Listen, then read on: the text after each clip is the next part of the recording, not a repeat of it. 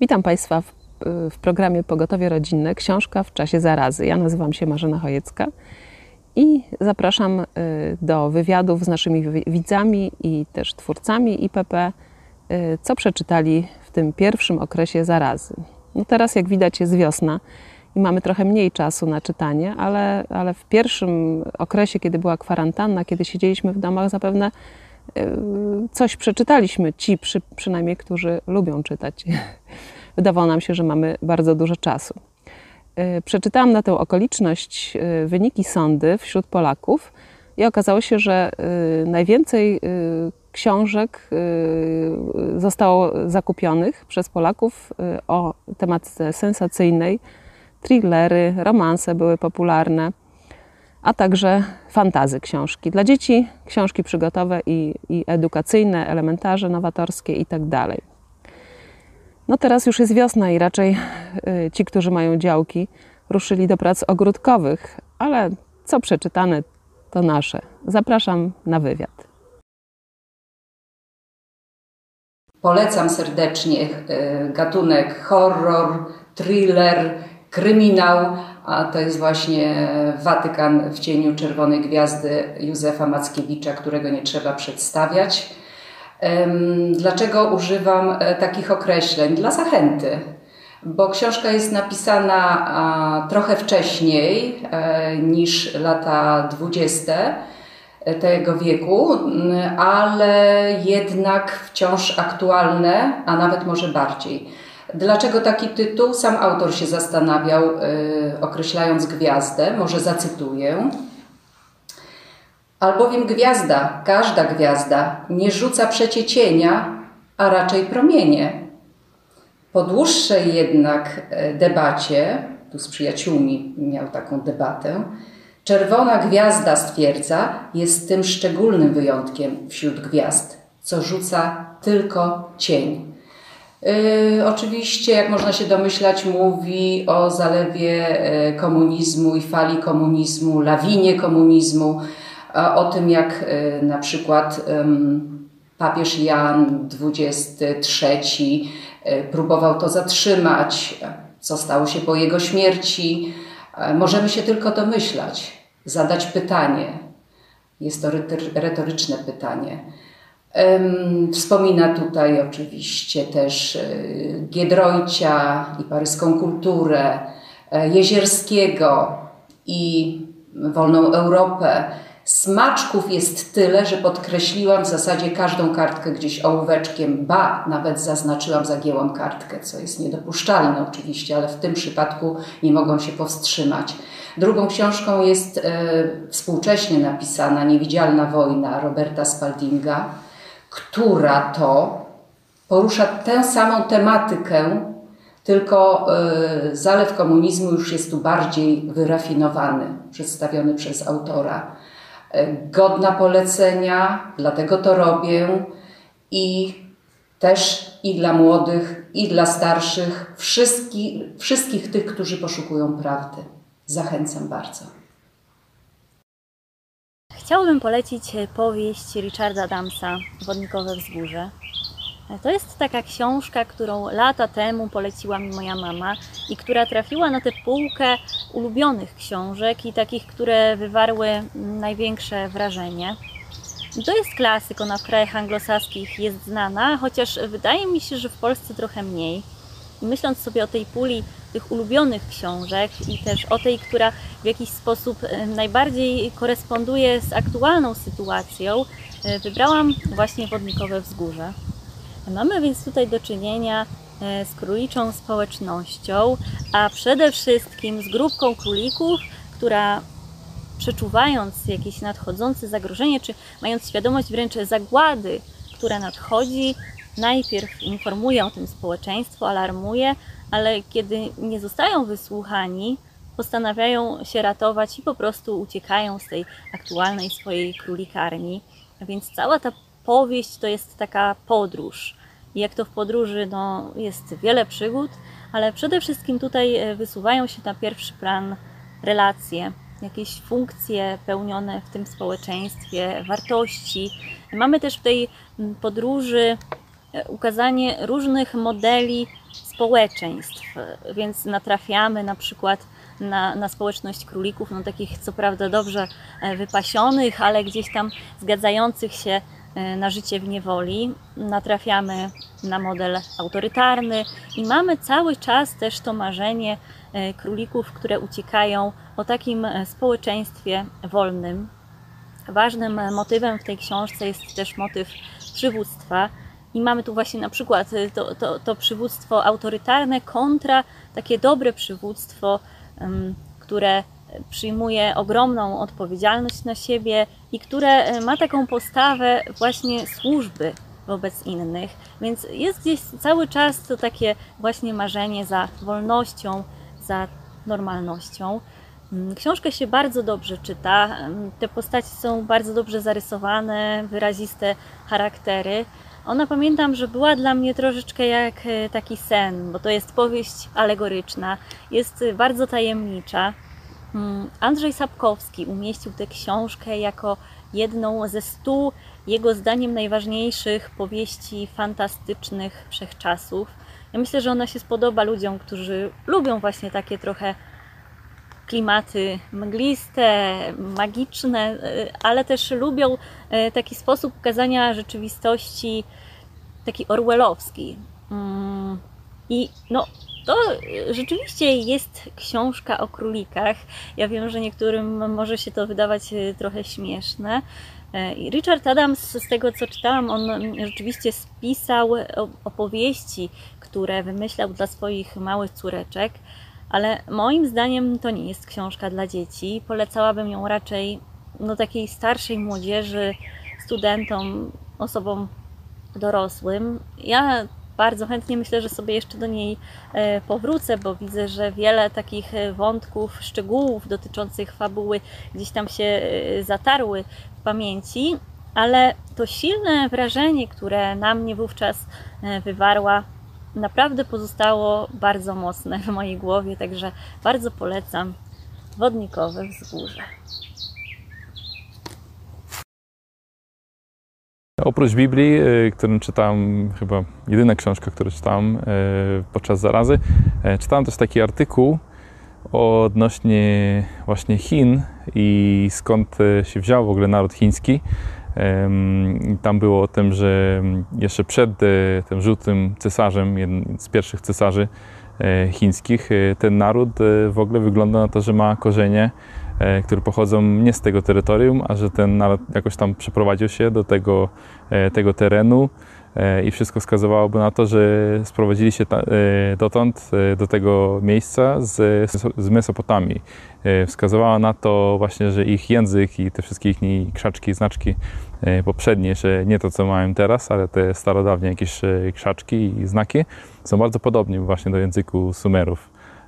I to tak zaciekawiło mnie, że no, widzimy te Chiny obecne komunistyczne, które są odpowiedzialne za tą zarazę. E, oczywiście ten, z czego też czerpiemy, e, ale to właśnie pokazuje, że wszystkie narody kiedyś mieli e, te same korzenia, no i pewno może i jakieś tam ideały mieli zupełnie inne niż to, co mają teraz, a okazało się, że teraz ta cała historia o potopie jest tak trochę niezakłamana i no, zmienili tam całą, całą jakby tą historię z Biblii, ze Starego Testamentu, jakieś tam cudzowianki podoklejali i teraz już nikt w to nie wierzy i nikt e, nie ciekawi się tą historią, a może ciekawi się komunizmem czy czymś takim. Więc e, tak, taką ciekawą, e, ciekawy artykuł czy, czytałem na ten temat. Moją pasją są kryminały, dlatego zachęcam do Agaty Christie. Tu mam akurat Appointment Death, wyszedł w Polsce jako Rendezvous ze śmiercią. Herkules Poirot jedzie na wakacje do Jerozolimy. Tam, na wycieczce do Petry, zostaje znaleziona martwa pani Bonton z małym znaczkiem, małym ukłuciem od igły na nadgarstku. Ta pani jest mamą dużej rodziny, starszą panią, trzyma ją twardą ręką. Wcześniej była też strażniczką więzienną i jest wielu, wielu kandydatów na morderców w tej historii. Herkules obiecuje rozwiązać zagadkę 24 godziny. Lubicie zagadkę? Zachęcam. Kryminał Agata Christie nie tylko na czas zarazy. Nie czytałem książek, ale artykuły, pojedyncze artykuły na różnych portalach. Y, I y, jeden z artykułów, który w tej chwili sobie przypominam, to bardzo dobrze napisany artykuł o tym, jak Stalin kontrolował y, swoich podwładnych. Nie tylko o tym, jakim był dyktatorem, ale w szczególności jakim był psychologiem, jak doskonale sprawował taką kontrolę mentalną nad człowiekiem no i taki przykład, y, oczywiście zapraszał ludzi na mm, takie y, y, pijackie wieczory i tam kazał im robić rzeczy, których normalnie by nie robili, czyli kazał im tańczyć ze sobą, mężczyznom, czy całować się. To były takie rzeczy, których ci ludzie normalnie by nie, by nie robili, ale on, y, on potrafił ich do tego y, skłonić. Y, oczywiście nikt nie chciał przychodzić na te, na te kolacje, na te, na te noce u Stalina, ale wszyscy musieli, no bo wiadomo, że podobnie jak z zaproszeniem cesarza rzymskiego, nie można było odmówić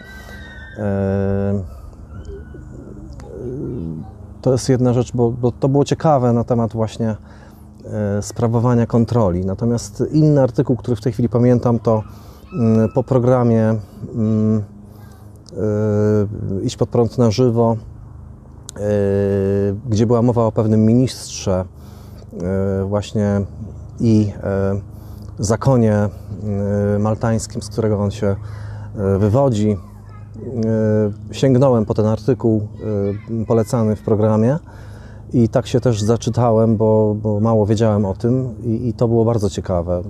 Cała historia właśnie tego zakonu, e, na początku zakonu Joannitów, później jego historia, kiedy, kiedy był bliski zaniku, znowu tutaj, podobnie jak w przypadku jezuitów, y, pomocną dłoń y, podała mu Rosja. Także coś, coś takiego ciekawego właśnie, coś, co jak gdyby uzupełnia tą wiedzę naszą,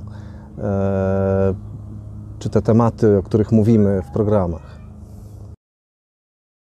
Naszej córce proponowaliśmy najpierw serial, a później książkę Lauren Goes Wilder Domek na Prairie. Ja e, oglądałam z córką film z wielkim sentymentem. Tę książkę czytałam po raz pierwszy. E, I zaskoczyło mnie to, jak bardzo jest różna od serialu. Serial mam wrażenie, że mm, trochę uładza pewne wątki, no, e, przedstawia historię w taki filmowy sposób i wprowadza mm, trendy, które e, już są współcześnie w społeczeństwie, jak kształtowały się w latach 70. Natomiast książka jest takim bardziej realnym obrazem życia osadników. E, prezentuje właśnie XIX-wieczny, XIX-wieczny świat. Dziecko e, poznaje dużo ciekawych przygód.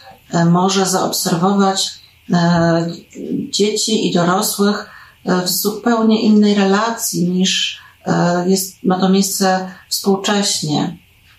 Ma okazję zaobserwować etos pierwszych osadników, zobaczyć ich pracowitość, zobaczyć w jaki sposób funkcjonują, w jaki sposób e, dochodzą do swojego mm, dobrobytu, e, co jest dla nich ważne, jak zachowują się w momencie kłopotów, jak reagują na porażki. Myślę, że e, są to bardzo cenne doświadczenia dla dziecka. Natomiast dla dorosłych e, polecałabym książkę, którą mam w planach przeczytać. To biografia e, Laurie Ingalls Wilder, Pioneer Girl, która została niedawno wydana w takiej wersji pierwotnej, takich pamiętników przeznaczonych dla czytelników dorosłych. Witam Państwa. Czasie zarazy przeczytałem dość dużo książek, a w zasadzie przesłuchałem. Z racji tego, że pracuję głównie fizycznie, to mam możliwość słuchania książek w postaci audio. Y, z racji tego, że mamy czas kryzysu, no to też moje myśli zaczęły krążyć wokół y, istoty komunizmu i też dezinformacji, jaka obecnie panuje, dlatego też książki czy artykuły, jakie czytam, słucham, no to są głównie o o pracy wywiadów, o działalności szpiegowskiej. Dlatego po przeczytaniu serii jakichś wykładów zdecydowałem się przeczytać czy przesłuchać bardziej książkę Wiktora Suworowa pod tytułem Akwarium. Mniej więcej książka ta opowiada o tym, że armia rosyjska to nie tylko pijacy i, i niedorajdy, ale przede wszystkim inteligentne służby, które są bardzo, bardzo, bardzo zintegrowane i bardzo mm, nastawione na, na, na korzyści, w sensie, że y, nie, nie ma tam miejsca na, na samowolę. Wszyscy są kontrolowani, wszyscy są y, kontrolowani na każdym kroku, każdy jest rozliczany. I też tam Suworow y, dość trafną taką myśl, która mi wpadła, taki cytat do głowy, że jeżeli kapitalista czy człowiek na zachodzie chce uzyskać majętność, pieniądze, no to kasywa rękawy i zaczyna więcej pracować. Natomiast jeżeli człowiek socjalista mm, czy komunista chce, chce zdobyć wpływy, no to rzuca pracę i namawia ludzi, żeby pracowali na niego. Taka, taka myśl, która, która jakby no, mi się wryła w, w pamięć, ale główny przekaz tej książki, jaki ja wyniosłem, to to, że właśnie siły zła cały czas pracują, nie mają odpoczynku, cały czas nas inwigilują i cały czas y, zmieniają się i dopasowują do tego, aby jak najlepiej nas kontrolować, czy szpiegować, czy wykorzystywać nasze słabości. No mam nie mówić o Biblii. Jak to zrobić? No, powiem o literaturze pięknej, o literaturze, która rozpalała umysły naszych poetów od bardzo, bardzo dawnego czasu. No, jeśli ktoś na przykład woli e, czasy renesansu, no to polecam Kochanowskiego. Jeśli literaturę współczesną, to Miłosza. No i co? No oczywiście Księgę Psalmów. W staropolskiej literaturze nazywało to się psałterzem. Widać, że psalmy, czyli jedna z ksiąg Biblii, 150 utworów poetyckich, rozpalały umysły najwybitniejszych polskich poetów. Może to nawet dla koneserów jest dobry pomysł. No już nie sięgajcie do tłumaczenia Biblii, ale weźcie właśnie Kochanowskiego, weźcie Miłosza. Posmakujcie ten rodzaj literatury, który był uważany za szczyt dokonań poezji w, na przestrzeni wieków praktycznie. Jeśli już skończycie te 150 psalmów, to zachęcam do sąsiedniej księgi. Przypowieści. Też pewna forma literatury za pomocą przysłów, alegorii, porównań. Cały pakiet życiowych mądrości. Zachęcam też, jeśli mówię do małżonków, może to być czas niezwykły wspólnego czytania zarówno psalmów, jak i przypowieści. Jedne bardziej do serca, drugie bardziej do rozumu apelują, a razem tworzą pełną całość. Ja sięgnęłam po książkę, którą czytałam 11 lat temu pod tytułem Mała Wschowska Kronika Zarazy, którą nabyłam w czasie konferencji z okazji 300-letniej rocznicy y, epidemii dżumy we Wschowie. Książka jest napisana przez Samuela y, Fryderyka Lauterbacha, pastora y, tamtejszego właśnie Wschowskiego, a tłumaczył ją Aleksander Wilecki na polski, ponieważ to jest tłumaczenie z niemieckiego. Jest napisana rzeczywiście pięknym staropolskim językiem, wydana drukiem gotyckim po polsku i po, po niemiecku. Dlaczego ta książka? Kiedy czytałam ją 11 lat temu, y, bardziej przyjęłam ją intelektualnie. Teraz odruchowo po nią sięgnęłam, ponieważ chciałam mm, jeszcze raz przeczytać wnioski, refleksje, y, przeżycia y, tych ludzi, którzy przeżyli epidemię. I rzeczywiście jest bardzo wiele podobieństw. Wypisałam sobie niektóre. W Schowianie 300 lat temu wyróżnili cztery zasady ochrony przed zarazą. Pierwsza, oczyszczaj się. Druga, żyj z umiarem. Trzecia, używaj tego, co najbardziej potrzebne. Czwarta, dokonuj skwapliwie okadzania. I też pastor Lauterbach zalecał, co zresztą powszechnie czyniono, modlitwę o ochronę przed zarazą miasta i państwa. I, I stwierdziłam, że rzeczywiście y, my, co prawda, nie widziałam takiego spisu zasad ochrony przed zarazą, ale niewątpliwie stykamy się z nimi. Po pierwsze, y, dezynfekcja, po drugie, izolacja, hashtag zostań w domu, a także nauka w ograniczeniach. Myślę, że każdy z nas y, doświadczy już tych ograniczeń typu niechodzenie do centrów handlowych, niekorzystanie z rozrywek na mieście brak wizyt towarzyskich, no i różne tym podobne, typu na przykład y, noszenie maseczek, czy też częste, y, częsta dezynfekcja dłoni. Kojarzy mi się to z zasadą biblijną poprzestawania na małym. A także często musimy się kierować rozsądkiem, aby przeżyć, a nie, nie zachcianką. Nie używamy wszystkiego, co nam się zachce. No i nawet też y, widać to w naszych jadłospisach. Nie możemy też jeść wszystkiego, co chcemy, ponieważ niektóre sklepy są zamknięte. Y, wiele osób w tym zagrożeniu zwróciło się do Boga, wielu z naszych widzów. Myślę, że to będzie trwałe, mam nadzieję. Oby to było trwałe, ponieważ no, znana jest zasada, jak trwoga to do Boga, więc często ludzie w ten sposób się zwracają i tylko w takich okolicznościach, ale mam nadzieję, że będzie inaczej tym razem. Y, przeczytam mm, słowa Samuela Lauterbacha z książki. Jest również prawdą, że w czasie epidemii o wiele większe niż zazwyczaj są nabożne skupienie, pobożność, unikanie zła i inne dobre myśli. Już to przy innej okazji przytaczałem słowa Lutra, którymi on modlił się z ambony. O dobry Boże, strzeż nas przed wojną i przelewem krwi. Już lepiej sprowadź na nas dżumę, ażeby ludzie nauczyli się modlić i być pobożnymi. Także już 300 lat temu również to ludzie zauważyli, że ludzie stają się pobożni w czasie zarazy. Wschowianie również yy, przeżyli to, co, co my przeżywamy, że, że nie robiliśmy zapasów. Tutaj cytuję: Nie da się wypowiedzieć, jak wielka bieda w tym czasie nastała. Wprawdzie władze miejskie udzieliły mieszkańcom wskazówek, aby zaopatrzyć się w konieczne zapasy i otoczyć opieką pozostałych mieszkańców domów, ale tylko nieliczni zastosowali się do tego. Jak widać, jest to rzeczywiście y, bardzo podobne do naszej sytuacji, kiedy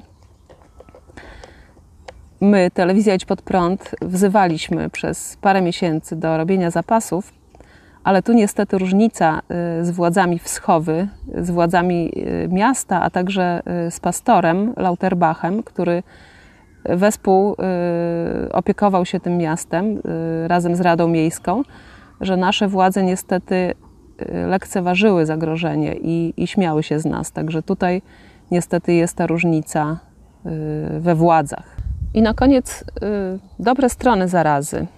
Tutaj cytat z książki. Choć ta plaga sama w sobie była wielkim złem, to chciałbym jednak powiedzieć, że w międzyczasie spowodowała także wiele dobrego.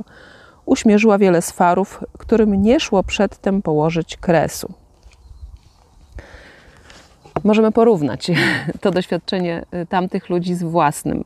Ja sama słyszałam o kilku takich y, waśniach rodzinnych, za, zapiekłych, które teraz zaczęły się rozwiązywać właśnie w tym okresie. Ludzie zaczęli do siebie dzwonić, kontaktować się i, i te y, zgody rodzinne są w toku. Myślę, że zrobimy jeszcze program o właśnie innych dobrych stronach epidemii, y, w której jeszcze żyjemy, ale już wiele rzeczy się nauczyliśmy i mam nadzieję, że podzielimy się z Państwem y, naszymi doświadczeniami. Dziękuję bardzo. Do zobaczenia.